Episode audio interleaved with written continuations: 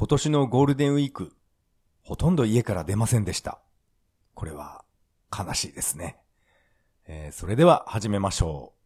う。だいはちじゅういっかい、それは涙で始まった。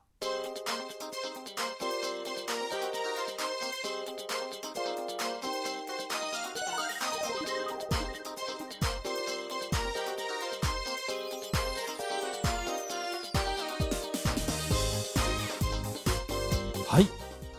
改めまして、こんばんは、タカと言います。よろしくお願いします。えー、ゴールデンウィーク、今さ真っ最中なんですが、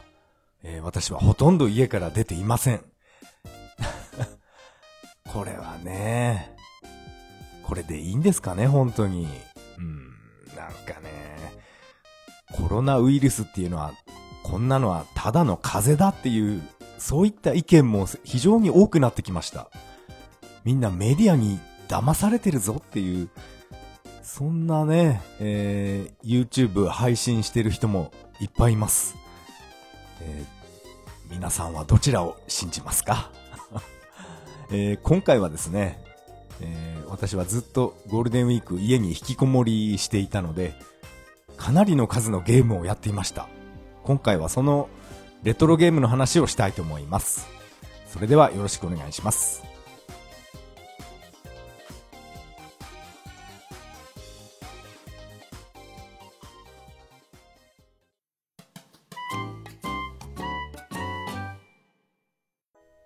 はい。ここからが本編になります。えー、今回はですね、レトロゲームの話をしたいと思います。これはね、もうレトロゲーム大好きな私にとっては、ちょうどいいタイミングですね。まあせっかくのゴールデンウィークなんですけど、なんかね、外に出るなみたいなことを言ってますよね。うーん、テレビに出ん、あ、テレビじゃない、外に出ないことが正しいみたいなこと言ってますけど、どうなんでしょうかね。ま、まあいいや、こういったね、コロナの話はどうでもいいですね。私は個人的にあんなのはただの風邪だと思ってますから。えーとですね、えー、私は連休中ずっと家にいまして、えー、ゲームばっかりやってました。ゲームをやって、そしてそれをひたすら録画して、えー、YouTube に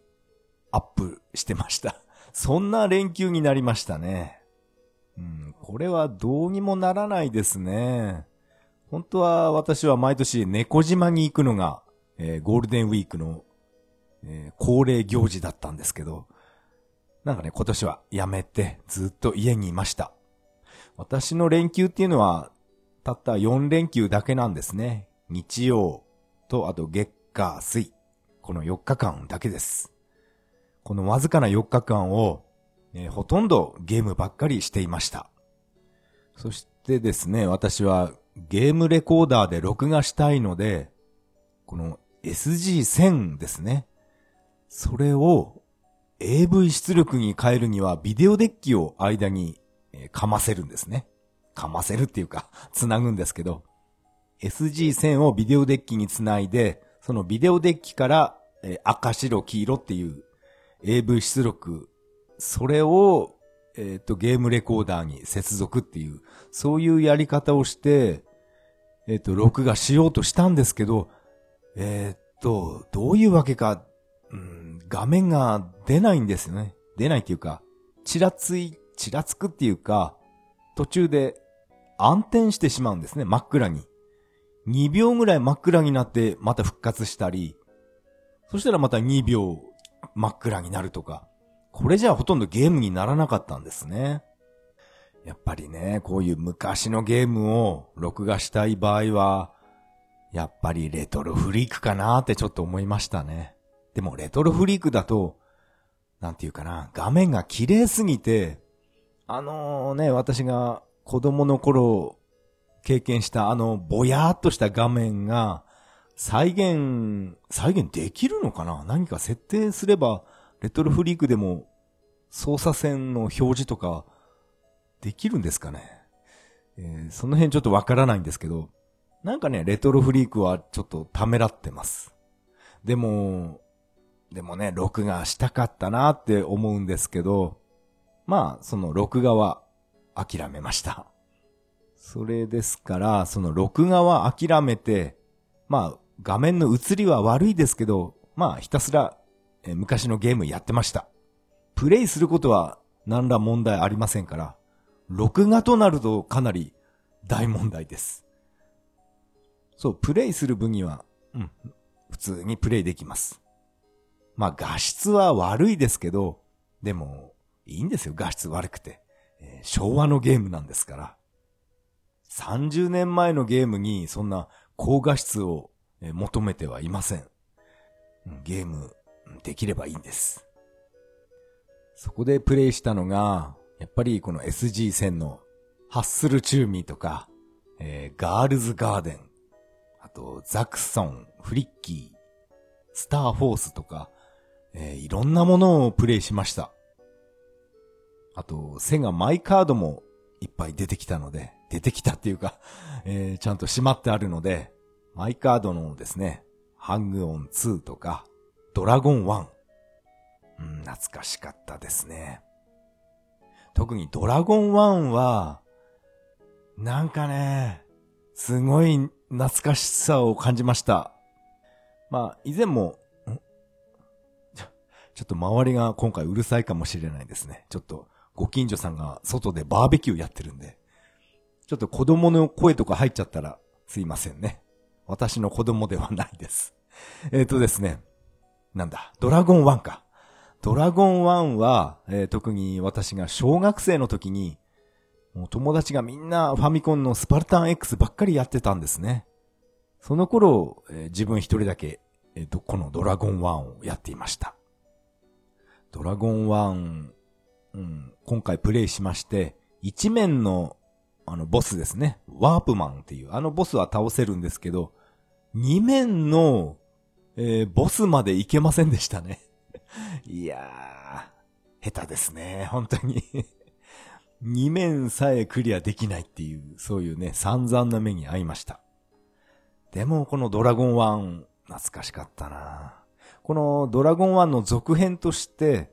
魔界列伝っていうゲームが、セガマークスリーで、うん、発売されました。そっちも面白いです。ドラゴンワンをプレイして、そして次は、ガールズガーデンプレイしました。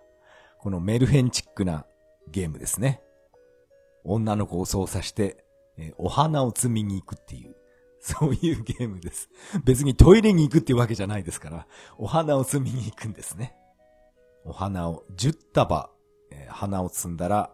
この大好きな男の子の家に届けに行くっていう、本当にね、これはメルヘンチックなゲームですよ。確かこのゲームを作ったのは、中裕二さんでしたか。中、中さんのデビュー作でしたよね、確か。うん、確か中さんでしたね。このゲームをプレイしまして、いち面クリア、に面クリアすると、ボーナスステージがあるんですね。ひたすら、あの、熊をジャンプしてかわしていくっていう、それだけのボーナスステージです。私はこれ結構得意なんですね、ボーナスステージ。もう全部ジャンプでクリアできます。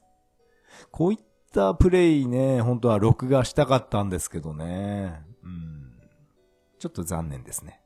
昔のやり方を使えば、これは録画できます。ビデオデッキ、あ、ビデオデッキは通すか。ビデオデッキからの配線を、えー、ユーエスビー にして直接パソコンに録画するっていう、私がやってた、以前やってた方法ですね。それなら、うん、録画できる、できたと思うんですけど、なんていうかな、やっぱり間にビデオデッキを通すからかどうかわかんないですけど、ちょっとね、遅延がひどすぎるんですね。この録画方法は。まあ以前、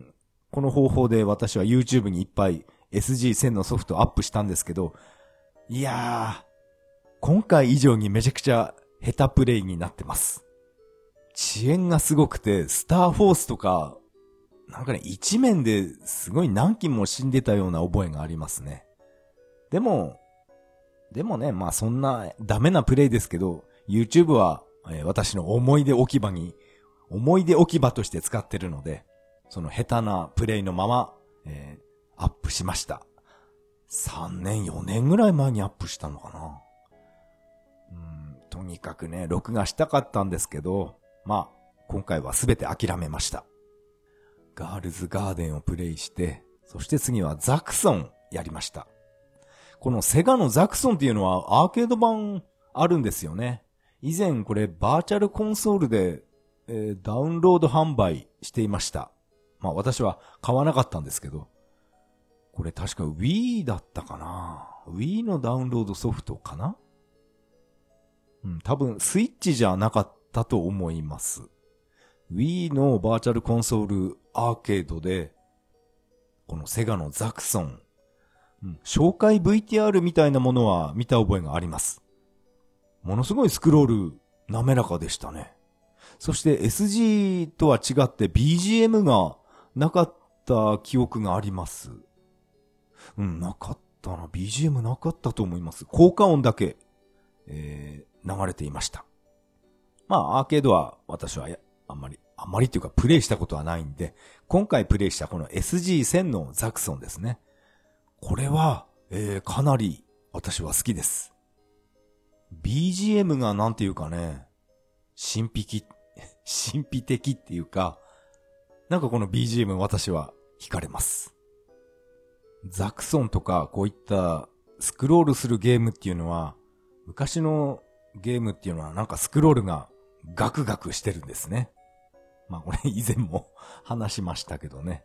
エスジーせん とか、あと エムエスエックス のゲームなんかも、やっぱりスクロールは、この、ガクガクっていうか、ガリガリスクロールでしたよね。でも、あのファミコンは、すごい滑らかなスクロールだったんですよね。あれは子供の頃から、なんかファミコンすげえなーって思ってました。ザクソンのスクロールも、あとスターフォースなんかも、うん、ちょっとね、スクロールはガリガリガリっていう、そういうスクロールでしたけど、なんかね、あのスクロールを見ると、うん、子供の頃思い出すんですね。やっぱりね、うん、ああいうひどいゲームの方が、なんか愛着があるっていうか、思い入れが強いんですね。現在のゲームは、なんかね、もう画面がめちゃくちゃリアルで綺麗なのが当たり前っていう、そんな感じになってますけど、私は、うん、個人的ですけどね。まあ画面荒くて、えー、汚い方がなんかいろんなことを思い出します。そしてザクソン、スターフォース、あとは、あと、そっか、セガマイカードのヒーロー、うん、かなりの時間やってました。あのゲーム好きなんですよね。ヒーローは救出、人を救出するゲームです。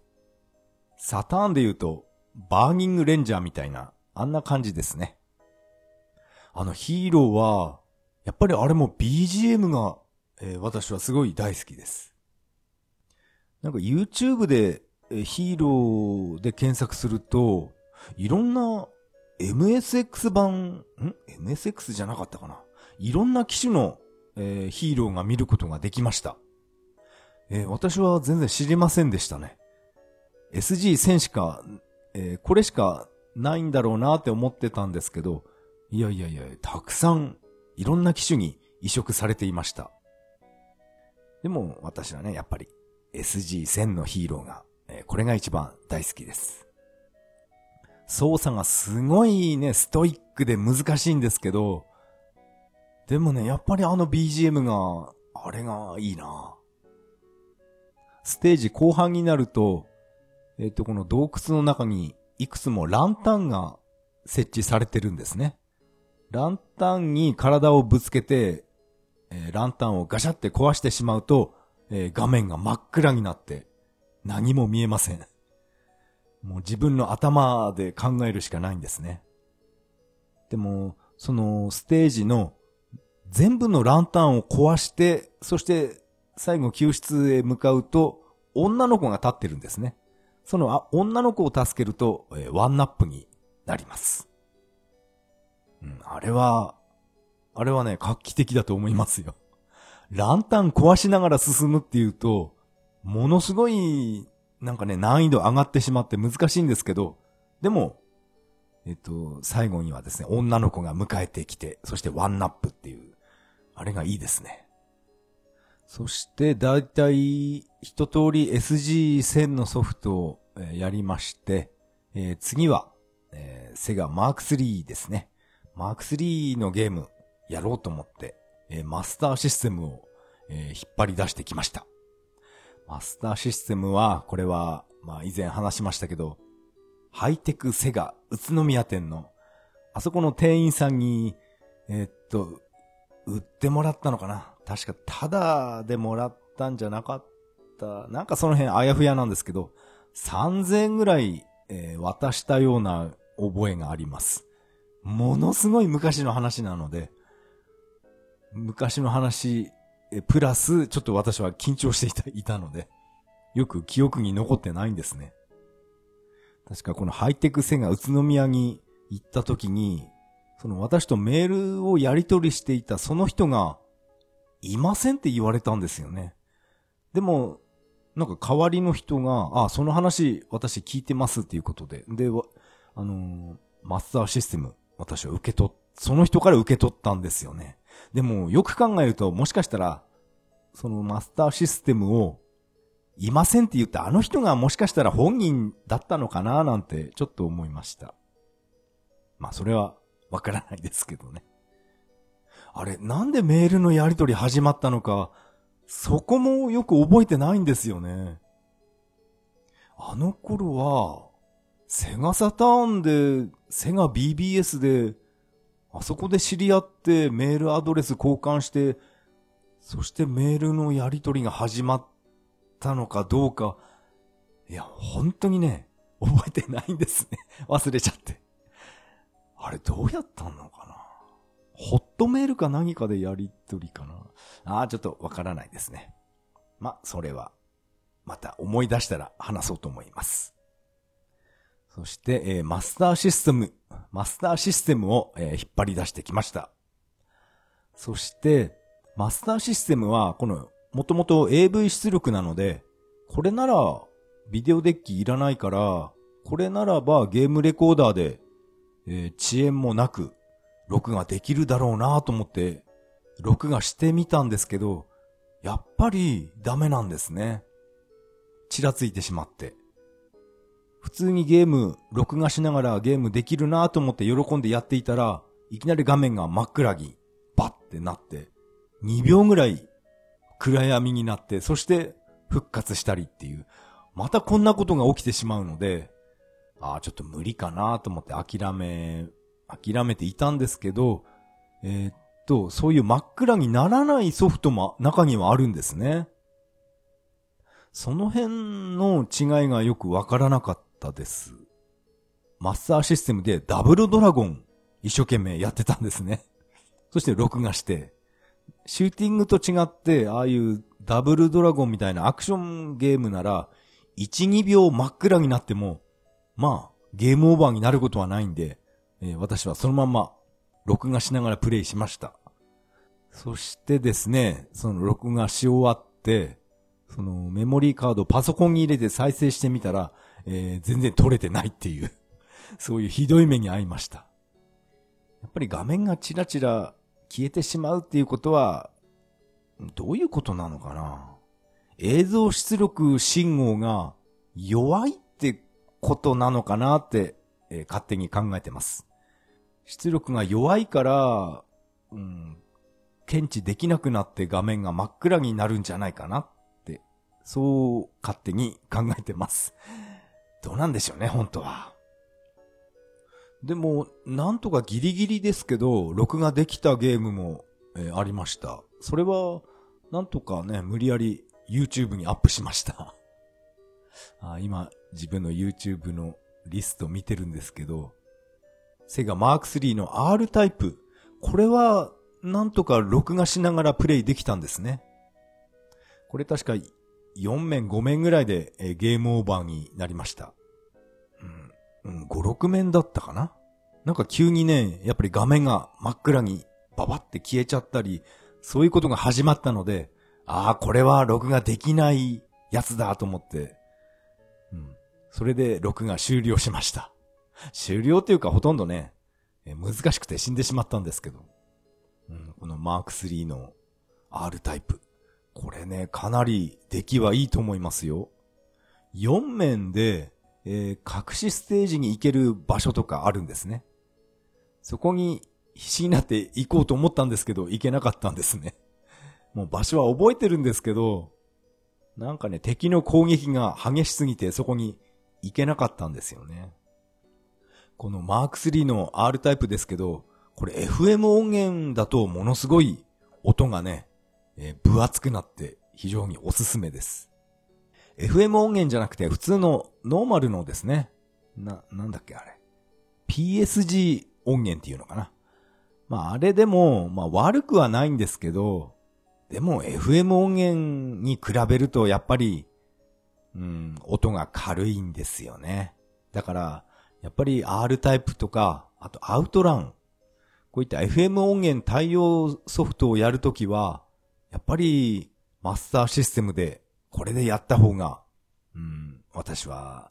盛り上がるんですね、気持ちが。そして YouTube にアップしたのが、ああそう、やっぱりこのアウトランですね。これも本当はさんじゅっぷんぐらい、えー、プレイしていました。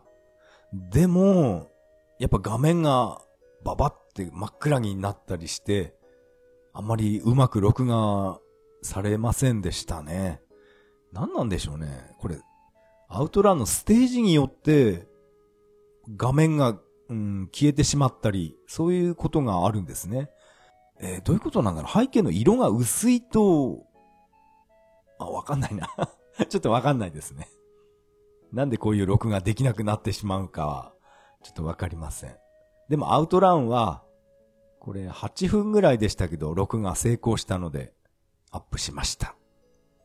あと結構アップしてるな。エイリアンシンドローム。これも、え、プレイ、プレイ動画をアップしました。これもですね、やっぱり エフエム 音源バージョンの音楽が、やっぱり、なんか不気味でいいんですよね。エイリアンシンドロームアーケード版って私はやったことないんですね。やったことあるのが、このマークスリー版とゲームギア版。この二つしか私は、えー、経験がありませんけど、あるか。あと、プレステの、なんかリメイクしたエイリアンシンドローム。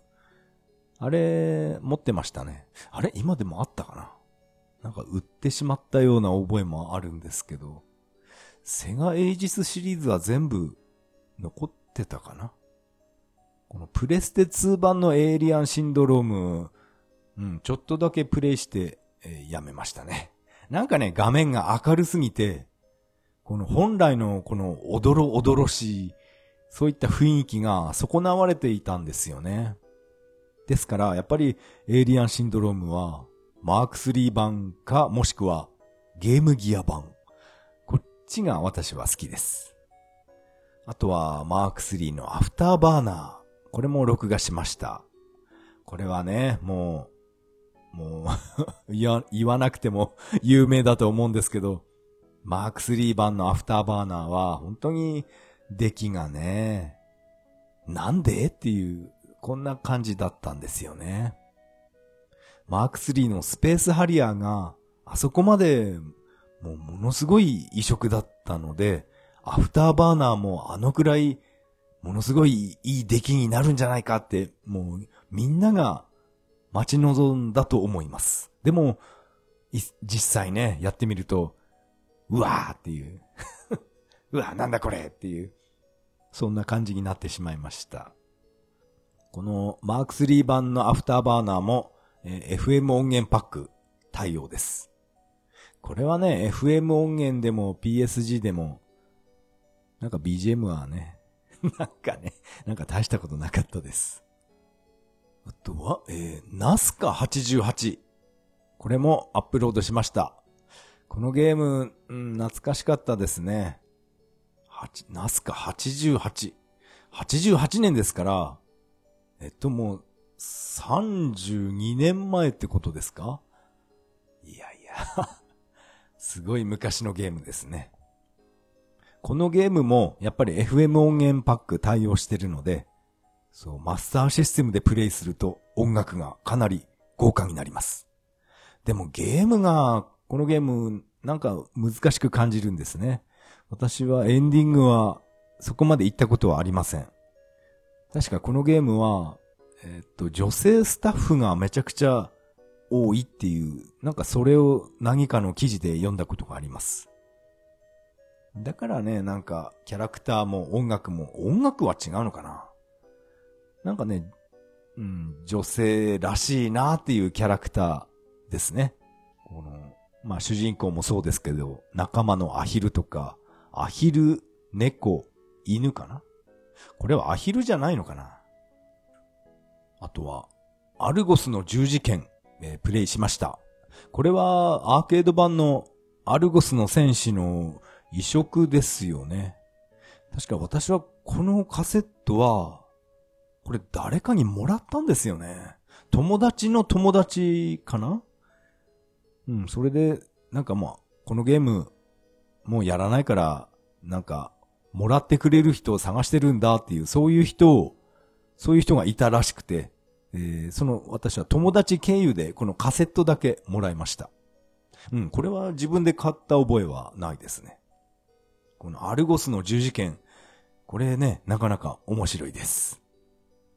昔、アルゴスの戦士を駄菓子屋でよくやってましたね。アルゴスの戦士は、確か現在もバーチャルコンソールアーケードで手に入ったと思うんですよね。スイッチ、スイッチとか、あとプレステフォーで。まあ、昔はですけど、Wii のバーチャルコンソールでもこのアルゴスの戦士は販売してました。はっぴゃくえんとかごひゃくえんでしたね。はっぴゃくえんかな。えー、私、私はもうケチって買わなかったんですけどね。まあ今でも手に入るから、まあね、はっぴゃくえんならば買ってもいいのかな。このアルゴスの十字剣、これも、えー、セガ版のアルゴス。なかなか面白いですよ。アーケード版とはまあちょっと違いますけど、まあ画面構成とかがですね、ちょっと違うんですけど、でもアーケードのあの雰囲気を十分味わえて面白かったです。マークスリーはこんな感じかな。あとファンタジーゾーンツーも、えー、プレイしてアップしましたけど、なんかなんか途中でねおかしくなったのでやめましたやっぱりこれステージによって録画できなくなったりするような気がするんですよね。このファンタジーゾーンツーもこれも エフエム 音源、こっちの方が音楽はおすすめします。ファンタジーゾーンワンは、この エフエム 音源パックに対応してないので、これはね、音楽は何も変わることはないんですけど、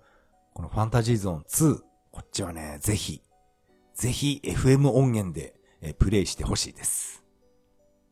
この マークスリー の、えー、ゲームですけど、YouTube にはアップしなかったんですけど、もう何時間もずっとね、遊んでました。スペース、あ、スペースハリアーはアップしたかな。えっと、スペースハリアーとか、あと青春スキャンダルとか、やってましたね。あの ビージーエム ね、いかにも昭和っていう、あの ビージーエム 好きなんですよね。あと、ウッディポップも、えー、ちょっとプレイしました。アルカノイドみたいなブロック崩しですね。あの、パドルコントローラーもよく壊れないなーって、えー、感心してます。もうすごい昔に、買ったコントローラーなのに今のところえ無事ですから、うん、やっぱ昔のゲームって丈夫なんですね。でもこのアルカノイアルカノイドじゃなくてウッディポップ、このゲーム自体はえっとさんめんぐらいでゲームオーバーになりましたね。いやー、ブロック崩しなのでもうこれは反射神経が命ですから、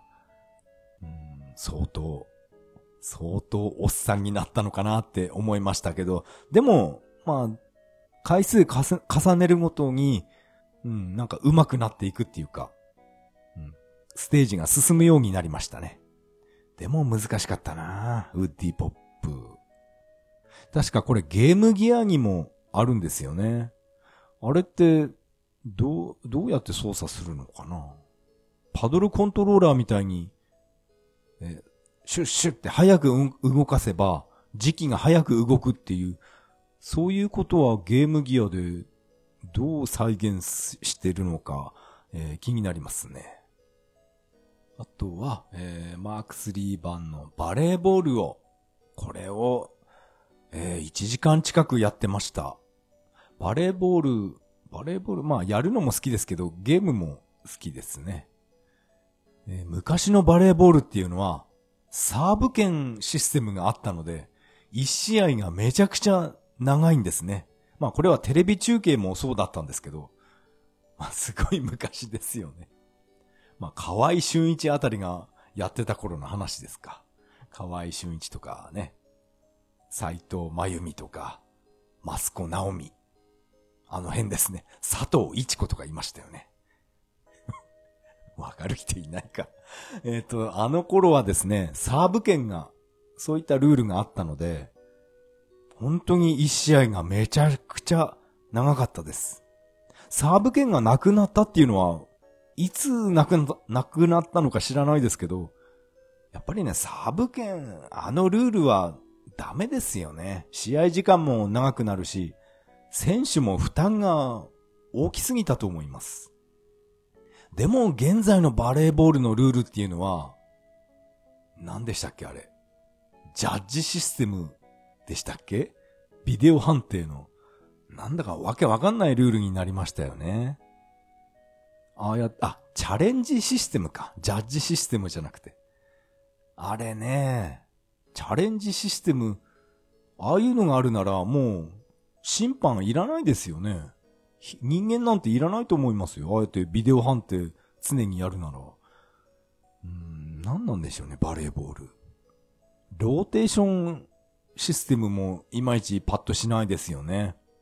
選手の入れ替えなんてもう無制限で自由ですから、ローテーションの意味なんてあるのかなって、えー、バレーの試合を見てて思いました。えー、まあバレーボールの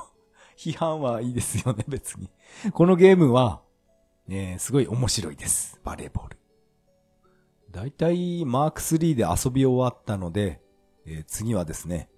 エスジーせん と来て、マークスリーと来たら、えー、次はですね、えー、メガドライブです。これを出してきました。メガドライブと一緒に、えっと、メガアダプタも一緒に、まあ、合体して出てきたんですね。ですから、えっと、メガアダプタを使って、セガマークスリーのゲームをこれで録画すれば画面真っ暗になることはないんじゃないかなと思って試しに録画してみたんですけど、やっぱりダメですね。えー、どういうことなんでしょう。まあスペースハリアー、えー、これはちょっと録画したんですけど、えっとスペースハリアーのまあ上から屋根が降りてきて、そのステージありますよね。あのステージになると、なんか画面が真っ暗に消えたり、そういった症状が起きるんで、えー、どういうあれ理由なのかな？全然わからないです。でもこのメガドライブにメガアダプターを合体させた状態で、えっと、アウトランをやりました。これはもう エフエム 音源じゃなくなってしまいますけど、なんかこのアウトランは、この録画が安定していたので、結構長い時間録画してましたね。でもやっぱりアウトランは エフエム 音源のあっちの ビージーエム の方がいいんですよね。で、メガアダプターを使ってちょっと遊んで、やっぱり、うん、メガドライブのソフトで遊びました。えー、久々にプレイしたのはランボーですね。えーっと、このメガドライブのランボー、これ買ったのは、えー、私は高校生の時でしたね。うん、やっぱ私はもう小学生の時からスタローンが大好きだったんで、まあ、高校に入ってからもうこのロッキーとかランボー映画見てました。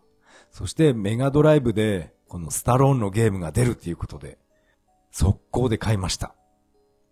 ランボースリーを題材にしたゲームです。まあ、簡単に言えば、あの、戦場の狼みたいな感じですね。でも、あれか、映画をなぞったストーリーなので、うん、すごい静かなところへ、えー、忍び込んで、敵を静かに倒しながら、えー、トラウトマンを探すとか、そういう面がありましたね。あ、トラウトマンじゃないか、あれは。工作員かな。工作員を探すっていう、そういうステージもありました。ただ、ランボー、このゲームはマシンガンの音がやたらうるさいんですね。このマシンガンを押しっぱなしにすると、あの、ビージーエム が聞こえないので、えー、私はあんまり無駄打ちはしないようにしていました。ランボーっていうとやっぱりマシンガンよりナイフで戦った方がランボーらしいですよね。ナイフとか弓矢とか。うん、このランボー久しぶりにプレイしたなぁ。えー、っと、このランボーはですね、ノーコンティニューで最終面クリアすると、最後エンディングがちょっと変わります。まあこれは、これは有名なので、えー、割愛しますね。ランボープレイして次は、えー、ダーウィン。このシューティング久し、久しぶりにプレイしました。このダーウィンは、ダーウィンはですね、これは、中学生の時かな。アーケード版よく駄菓子屋でやってました。ダーウィン、それのメガドライブの移植ですね。あ、でもアーケード版っていうのはダーウィンなんか何種類かあったみたいなんですね。スーパー、ん?なんだっけな、スーパーリアルダーウィンとか、なんかそういったね、に種類、さん種類ぐらいあるのかな。自分が駄菓子屋でプレイしたのが、どのダーウィンかは、これは正直覚えてないんですね。どのダーウィンかはわからないんですけど、とにかくあの、カモメビームだけは覚えてるんですね。あのー、ね、貧弱な武器だけは覚えてます。それで、えー、このダーウィンなんですけど、えー、進化の、えー、過程を間違えてしまうと、めちゃくちゃ弱い、えー、自分になってしまうんですね。弱い、変な特殊変化みたいな感じで、えー、非常に攻撃力がダメダメなやつになってしまいます。なんか、カブトムシみたいになってしまうんですよね。で、攻撃も武器も、なんだか、しょぼいやつになってしまって、あれに進化してしまうと、もう、終わりですね。まあ、このダーウィンというゲームは、アイテムを、えー、取り続けると、まあ、進化していくんですけど、あえて取らないと、どんどん退化していくんですね。ですから、この、万が一カブトムシになってしまった場合は、アイテムを取らないでずっと進んでいけば、えっと、どんどん自分は退化していったと思います。あれ、カブトムシは例外かな。退化した方が武器が、あ、武器っていうか、カブトムシじゃなくなった方が、なんかね、戦いやすいんですね。あの、カブトムシのままだと、もうどうにもならなくて、もう死ぬのを待つしかないんですね。まあ退化しようが進化しようが、やっぱりシューティングゲームっていうのは、まあね、さっきも言いましたけど、反射神経ですから、もう散々な、えー、結果でしたね。まあ、もうあっという間にゲームオーバーでした。カブトムシうんぬんっていうそういう問題じゃないですね。もう自分がもうカブトムシ以下になってました。このシューティングゲームをやって、そして次は、えー、達人、久しぶりにプレイしました。達人もね、これも難しかったですね。確かこれは一面のボスまでいけなかったですね。うーん、情けない。あ、そうそう、このダーウィンとか達人、メガドライブのゲームっていうのは、この問題なく、えー、録画できました。やっぱりマークスリーのゲームっていうのは、やっぱり出力が、出力信号が弱いのかな?うん、なんかよくわかんないですけど、メガドライブのゲームは、えー、問題なく録画できます、えー。このシューティングの波に乗りましてですね、えー、究極タイガーも、えー、プレイしました。えっと、これは確かレベルをイージーにしたのかな?レベルをイージーにして、えー、プレイしました。究極タイガー。本当にね、このメガドライブの 究, 究極タイガーは、えー、あんまり評判良くないんですよね、えー。私は結構好きなんですけどね。でも、まあ今回プレイして思ったんですけど、戦車が、えー、黄色っていう。まずこれがおかしいですよね。真っ黄色の戦車がいっぱい出てくるんですね。どうして黄色にしたのか理由はわからないですけど、確かにこれはね、評判良くないなって、その意味が分かったような気がしました。えー、っと、このシューティング流れでいくと、えー、メガドライブのアフターバーナーも、えー、久しぶりにやりました。この電波新聞社、ベーマガを思い出しますね。電波新聞社が手掛けた異色のゲームっていうのは、これはね、評判がいいですよね。完全移植とは、まあ、絶対言えないです。もうスペックが違いますから、完全移植は無理なんですけど、もう十分に雰囲気を味わえる移植作になってくるんですよね。あ、そしてこの、えっと、メガドライブのアフターバーナーを YouTube にアップしたんですけど、えっと、著作権侵害の恐れみたいな、それがね、警告が出てしまいましたね。えっと、ずーっといろいろ読んでみると、えっと、何分何秒からここまでが、なんか侵害の恐れがありますって、えー、丁寧に出てくるんですね。何かなと思って再生してみると、アフターバーナーのあの曲ですね。あの確かよん面の曲かな。曲名がアフターバーナーっていうあの曲ですね。あの音楽が、なんか引っかかってますっていう、そういうメッセージが出ました。でもアップロードできるけど、このアフターバーナーのこの動画は収益化できませんっていう、そういうメッセージだったんですね。収益化も何も、この私のこのチャンネルはですね、そんな登録人数いませんから、収益化は特にどうでもいいので、まあ、このメッセージを無視してアップロードしちゃまずいのかな。それがね、ちょっと今でも、えー、引っかかっています。メガドライブのアフターバーナーは本当にこれはね、出来がいいですよね。ボーナスステージもちゃんとあるし、やっぱり電波新聞社はすごいと思いました。あとはメガドライブのアウトランも、これも、えー、さんじゅっぷん、よんじゅっぷん近く、うん、プレイしてました。これはですね、えー、メガドライブ版オリジナルの曲が、えー、いっきょくプラスされています。あんまりあの曲は私は選択しないんですけど、うん、なんだっけな、曲名もよく覚えてないですね。ステップオンザビートとか、なんかそんなような曲名だったと思います。あとはですね、メガドライブで遊んだのはゴールデンアックスツーをプレイしました。ここはあえてツーをプレイしました。ゴールデンアックスワンは、あのメガドライブミニに入ってますから、まあ、あれはあれで面白いんですけど、やっぱり、うん、今回はツーを久しぶりにプレイしたかったんですね。それも、えー、レベルをイージーにしてプレイしてました。これ今回初めて知ったんですけど、イージーにすると最終面までいけないんですね。途中で終わってしまいました。途中でなんか、コングラチュレーションってなんか英語が出て、この先に行きたければなんか、え、レベルをノーマルとかにしてくれみたいな、そんなメッセージが出ましたね。これは、あのメッセージは初めて見たような気がしました。まあ、レベルをイージーにしてゴールデンアクスをやるっていうのは、え、今回が初めてかな。イージーにすることなかったかな。えっと、ゴールデンアクススリーは、えー、やりませんでした。うん、スリーはね、あんまり、あんまり好きではないんですね。えー、っと、あとは、えー、メガドライブ版、スーパーハングオンやりました。これはね、ビージーエム の移植がすごい、すごい移植が、えー、評判いいですよ。スーパーハングオンの、えー、一番優しい面を、えー、クリアしました。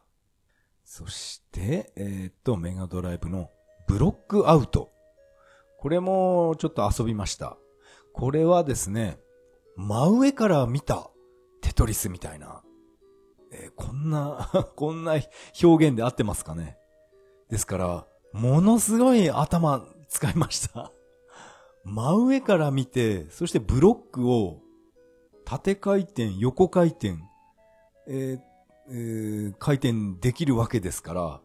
すごい難しいです。このゲームいつ買ったのかなって思い出せないぐらい、そんな感じでしたね。全然プレイしませんでした。この上からテトリスをプレイして、うん、頭悩ませてましたね。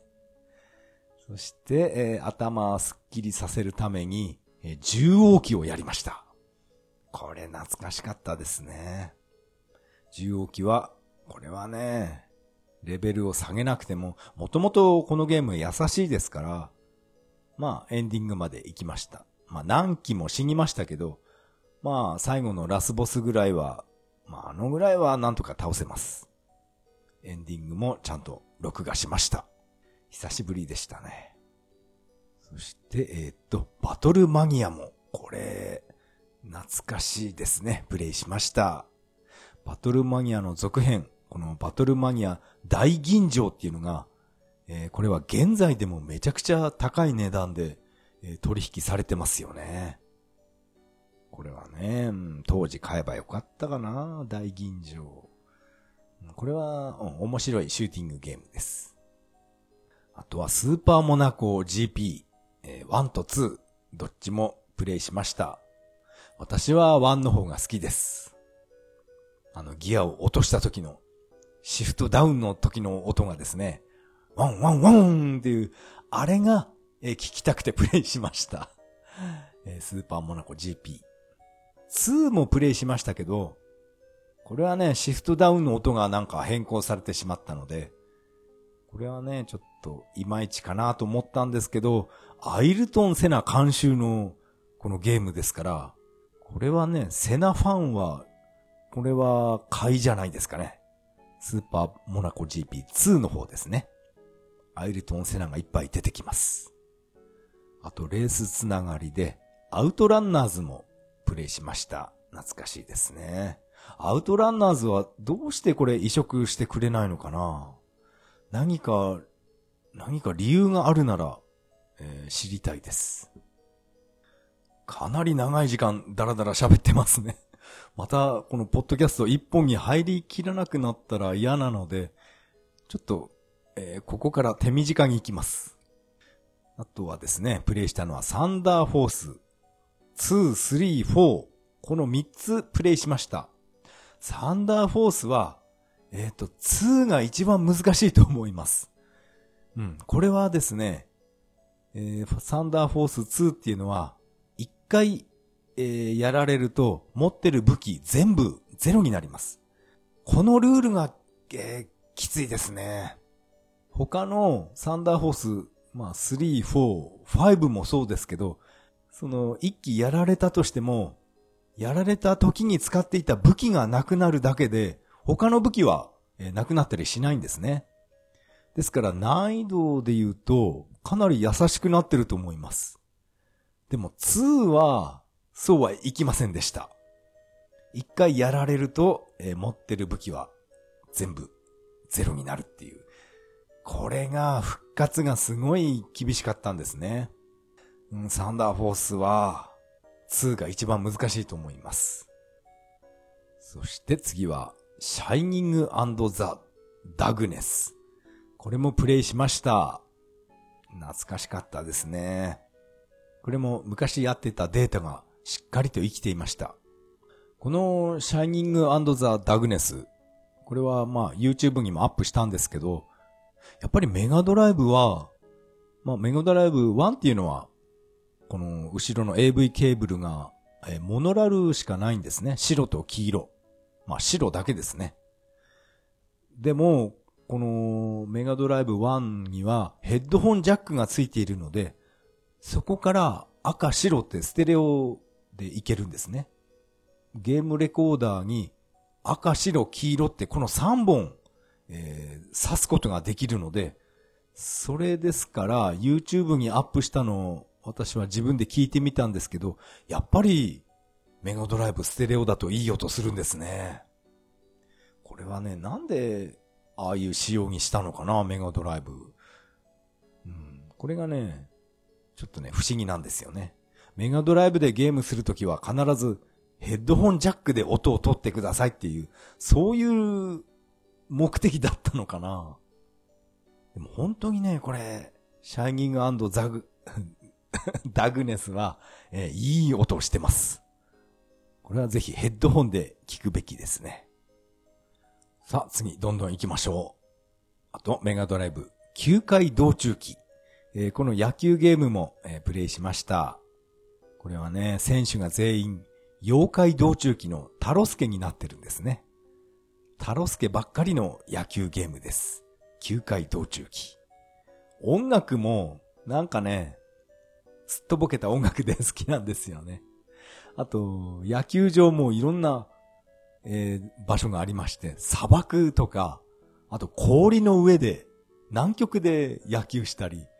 とにかく滑ってどうしようもないんですね。あと、ボールも、ものすごい遠くまで滑っていってしまうので、そういう変なステージがいっぱいあります。え、えー、続きまして、ニュージーランドストーリー。これもプレイしました。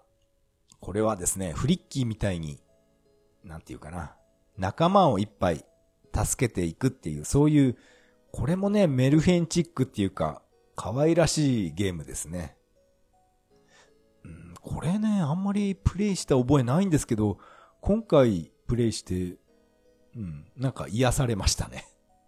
これは対等のゲームですね。えー、っと、そして、えー、メガドライブ、バーミリオン、えー、プレイして、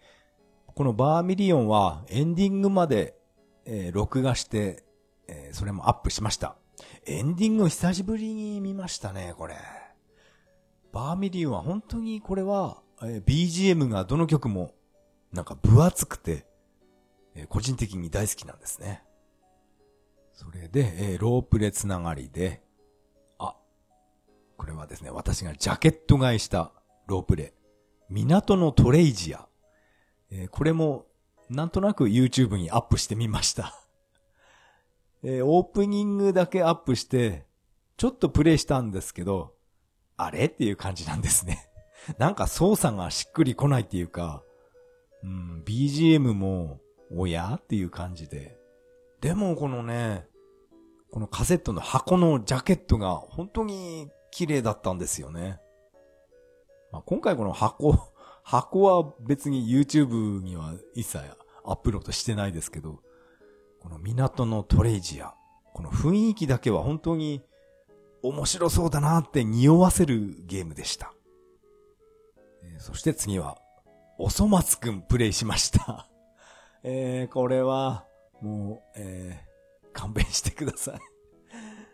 おそ松くんプレイしました。一面だけプレイしました。はい。えー、っと、これ、エンディングまでやったこと、あったと思うんですよね。ちょっと記憶があやふやになってきました。おそ松くん。えー、っと、十何年ぶりかな、プレイしたのは。あれこんな音楽だったっけって言いながらプレイしました。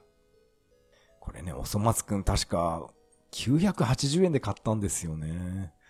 うーん、懐かしいです。総動部ソダンは売り払ってしまったんですけど、このおそ松くんはなぜかね、なぜか手元に残ってます。理由はわかりません。あとはですね、麻雀ゲームにちょっと手を出してまして、えー、ギャンブラー自己中心派とか、あと麻雀コップ竜ですね。イカサマ麻雀。あとジャンテイ物語もちょっとだけプレイしました。あ、そしてこのジャンテイ物語なんですけど、これどう見てもこれ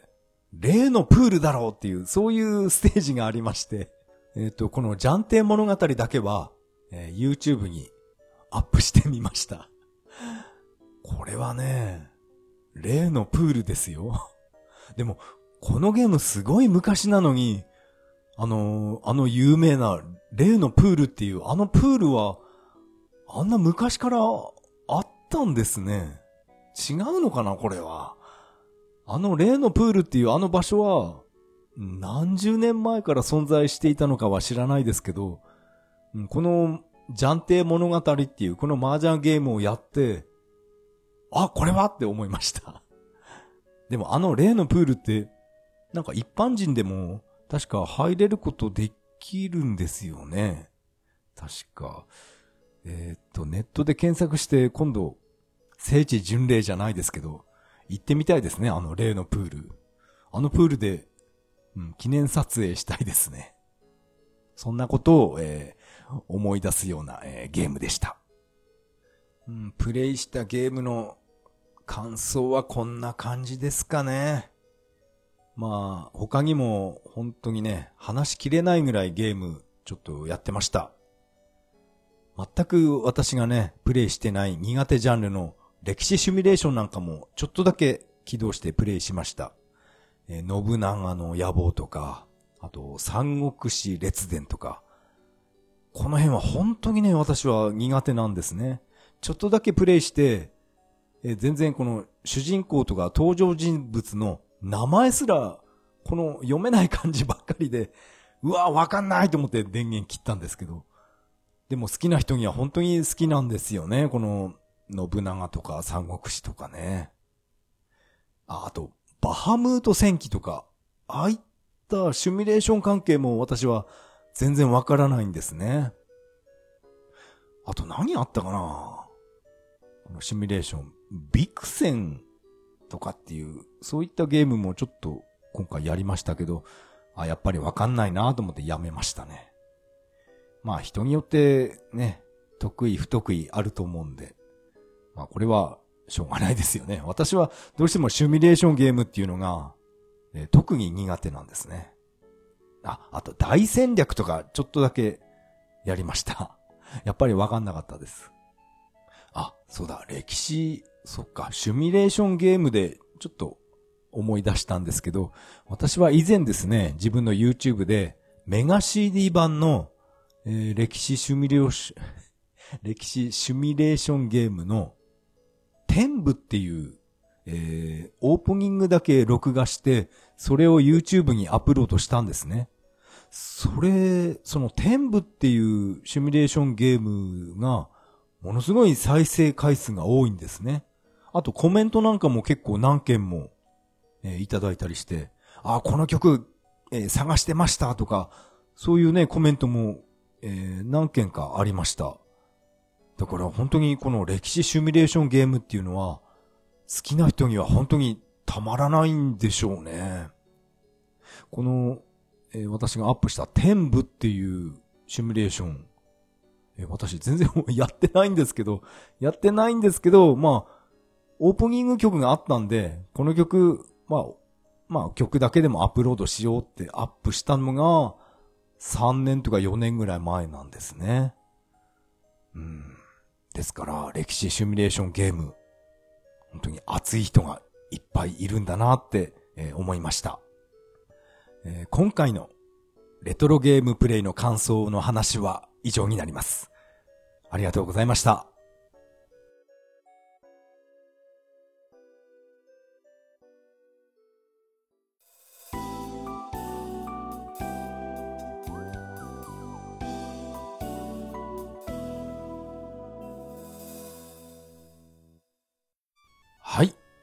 エンディングです。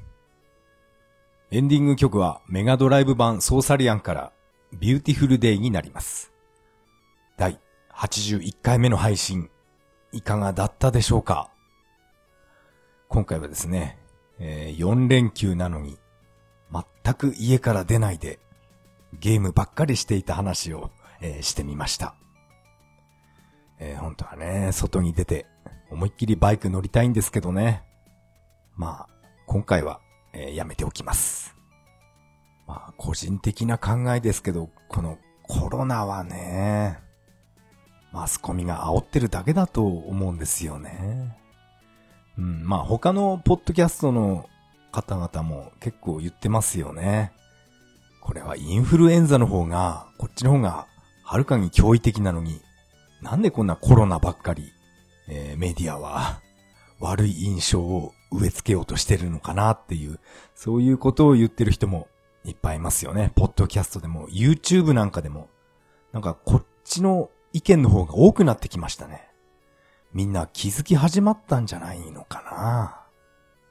まあなんていうか、テテレビと新聞しか情報源、情報源がない年配の人はね、もうテレビの言うことを ひゃくパーセント 信じちゃうと思うんですけどね。そうじゃない人は、あんまりこのコロナ騒動は、うん、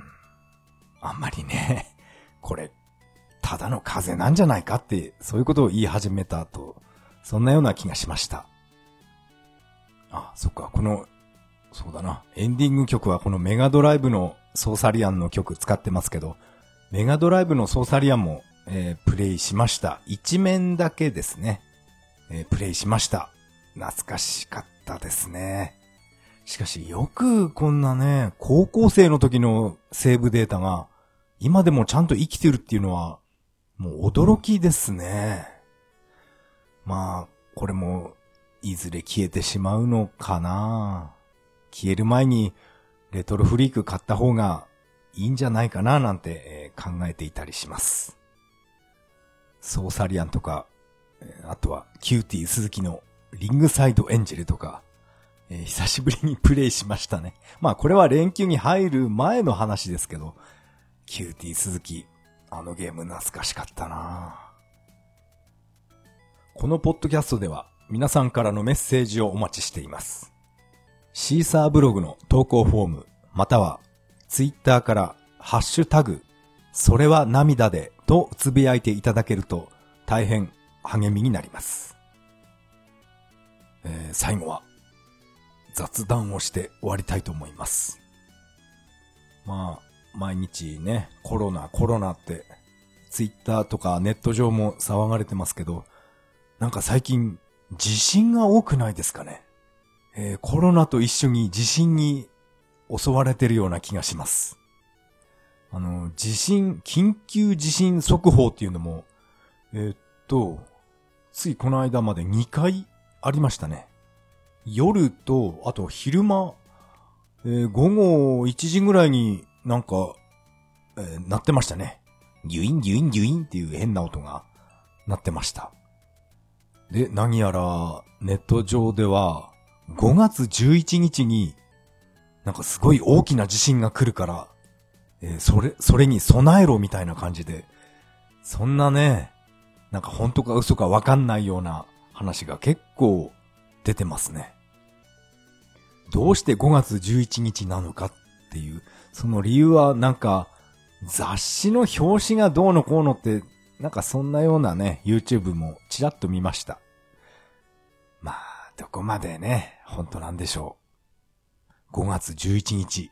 えー、間もなくです。えー、まあ私はこのねごがつじゅういちにちに、えー、関わらず水とか食料、いつでもね、持って逃げるような体制にはとってあります。あの、ヘルメットとか軍手とか靴なんかもね、全部え袋に入れて、いつでもこの家から脱出できるようにしています。まあ、一人暮らしなんでね、自分の身は自分で守らないといけないので、こういった防災グッズみたいなことは、え昔から集めていました。あとですね、なんだろう、防災じゃないですけど、防災じゃなくて、なんだろうな、人災の方が怖いですね。いつ変なやつが入ってくるかわからないということで、家の中にあちこち武器とか隠してありますよ。かなり変なことやってますけど、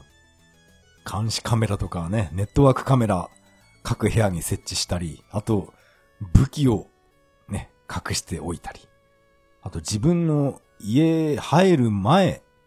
入る前になんか襲われちゃやばいと思って、庭にも武器をね、隠してありますんで。これは自分じゃないとわからない、えー、ところですから。あと庭に埋めてあったりしますからね。いつ何時、ね、死角が現れても大丈夫なように、えー、準備しています。一体何に狙われているんでしょうね、私は。まあ、武器と言っても、殺傷能力とかは非常に低い武器ですから、まあおもちゃみたいなもんですよね。まあ武器じゃないですけど、えっとですね、ドンキホーテのアダルトコーナーで買ってきた手錠とかありますからね。あの手錠で、あの悪いやつを捕まえてですね、手を後ろ回しにして手錠でガチャってはめれば大丈夫でしょう、きっと。あの手錠はね、多分あれカップルが使うやつですね。なんかモコモコして可愛いやつが売ってたんですね。あ、これちょっとね、使えるかもしれないと思って、かなり以前買ってきました。それをあの、隠してあります。いざとなったら、あの、モコモコ手錠を使いたいと思います。それでは次回配信まで。さよなら。